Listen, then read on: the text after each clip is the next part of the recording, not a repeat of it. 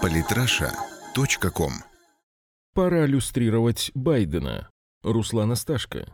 Украина является страной абсурдной логики, точнее псевдологики, которую можно понять только с применением самых передовых достижений психиатрии. Например, тарифы поднимает Порошенко по требованию МВФ, а виноват в проблемах Украины, конечно же, Путин. Или еще один пример. Уголь на зиму Украина собирается закупать в России, и при этом Россия – страна-агрессор. Тут вспоминается сценка из фильма ДМБ о суслике. Только тут не суслик, а логика. Видишь логику? Нет. И я нет, а она есть. Таких примеров можно привести очень много, и мы к ним, в общем-то, привыкли. Но сейчас наблюдается совсем вопиющая ситуация. Давайте вспомним один из самых смешных эпизодов украинского кризиса, а именно выступление в Раде вице-президента США Байдена. Само выступление было замечательно тем, что Байден, несмотря на свой бесспорный политический вес, вел себя на трибуне украинского парламента как продавец пылесосов, ну или гербалайфа. Только впаривал он украинским депутатам не бытовую технику и не волшебные таблетки, а федерализацию страны, попутно расхваливая ее положительные стороны на примере США.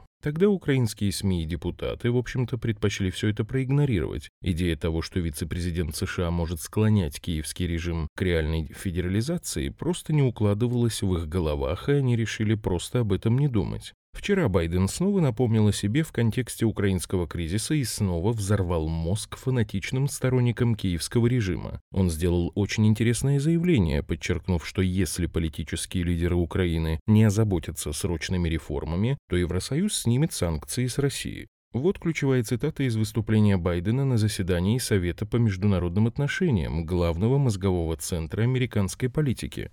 Мы знаем, что если они дадут повод ЕС, сейчас есть как минимум пять стран, которые прямо сейчас хотят сказать «мы хотим выйти из санкций против Москвы». И вот на этом месте у любого нормального украинца или российского западника, как мне кажется, должно возникнуть несколько неудобных вопросов. Вопрос первый. А как же разговоры о том, что весь мир с Украиной? Это получается, что сообщения москальской пропаганды о том, что Европа смертельно устала от Украины, являются правдой, да? Байден не сказал, какие пять стран хотят сломать европейские санкции, но догадаться не так уж и трудно. Как минимум в этом списке есть Италия, Австрия, Греция и, скорее всего, Германия, а может быть и Франция. Если бы наиболее влиятельных стран ЕС не было в этом списке, Байден бы не переживал, а если он переживает, значит влияние Америки на ЕС сейчас падает, и санкции действительно могут быть подвергнуты пересмотру. В общем, миф о всеобщей европейской любви к Украине скоропостижно скончался, но в головах многих украинских политиков он будет продолжать жить в виде то ли зомби, то ли мумии.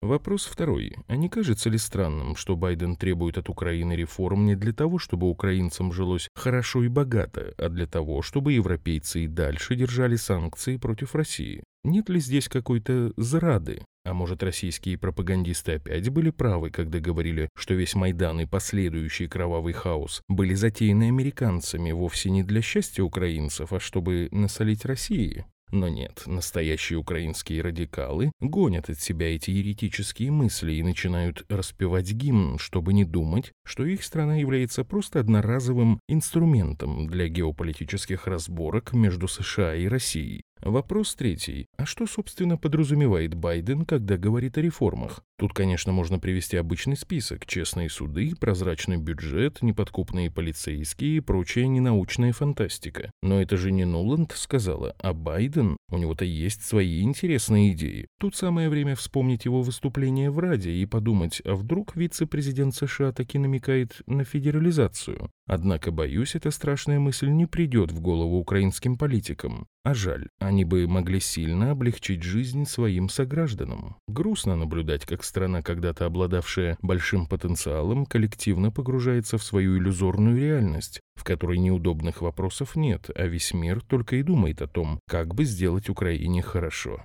К сожалению, напрашивается печальный вывод. Выздоровление невозможно до тех пор, пока Украина в целом не выпьет до дна горькую чашу своих иллюзий.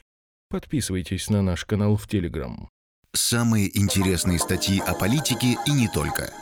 Читайте и слушайте каждый день на сайте polytrasha.com.